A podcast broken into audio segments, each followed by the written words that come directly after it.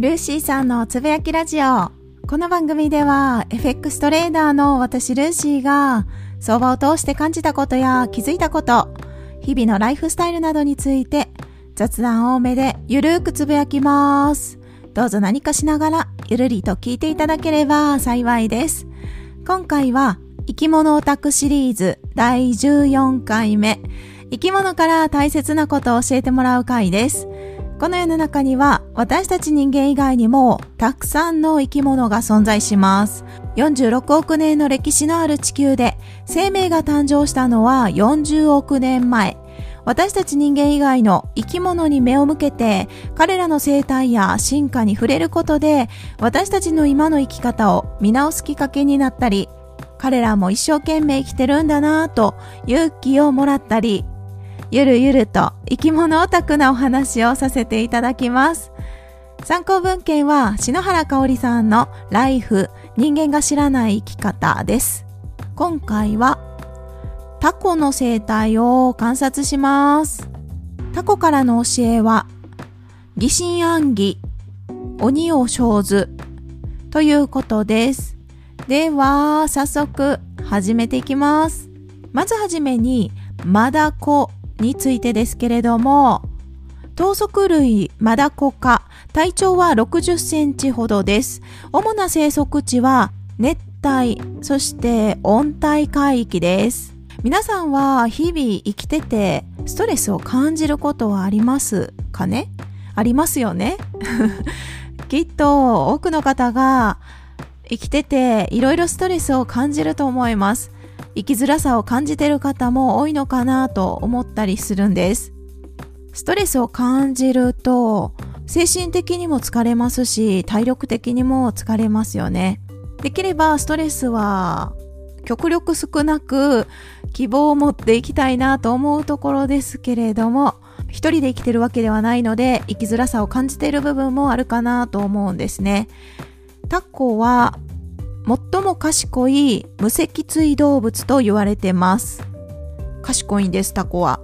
瓶の中から抜け出したりする姿は、テレビとか動画で見たことがある方もいらっしゃると思いますし、道具を使いこなすのもお手の物だったりします。タコは足がたくさんありますよね。外敵に襲われると捉えられた足を切り離して逃げることができる仕組みになってます。そんな生態をしてるんですね。しかも切り離した足は再生してくるんです。一本途中からかじられたとしても敵にかじられたとしてもニョキッとまたタコの足が再生するそうです。これは知りませんでした。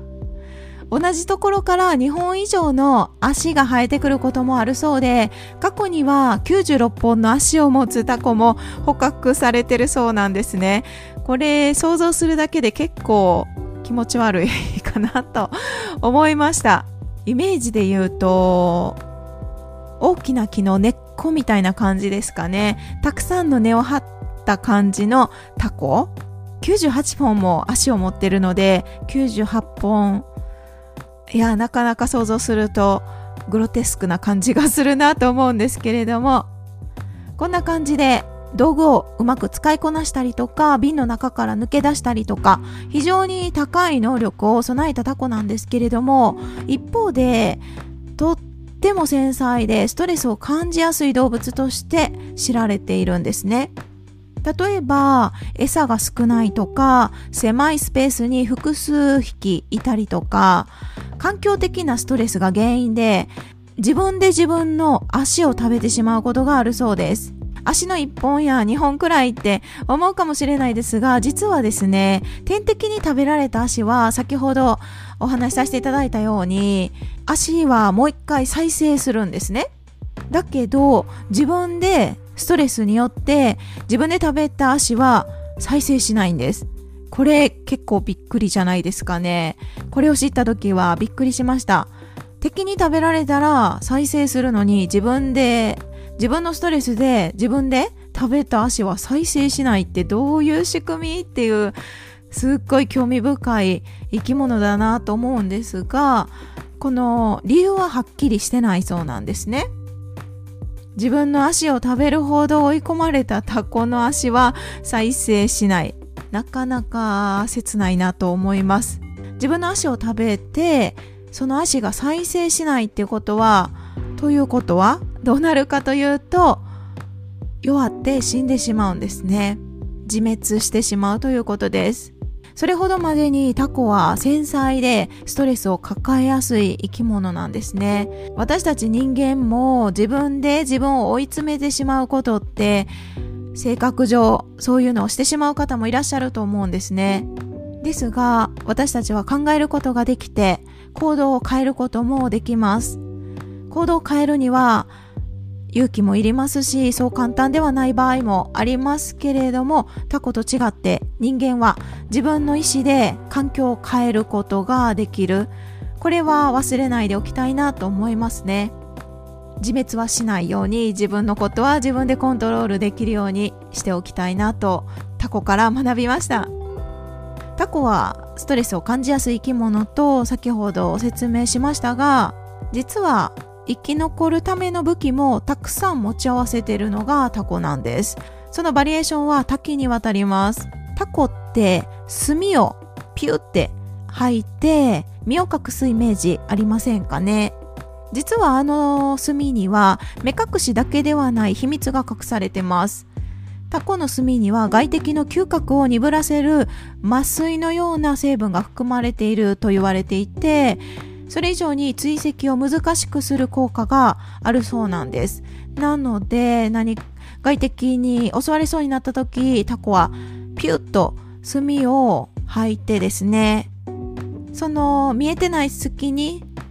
逃げていくんですけれども、さらには相手の嗅覚を鈍らせて、その後、タコがどこに行ったかっていうのを見つけにくくする効果があるんですって。身を隠すっていう意味では、海底で拾った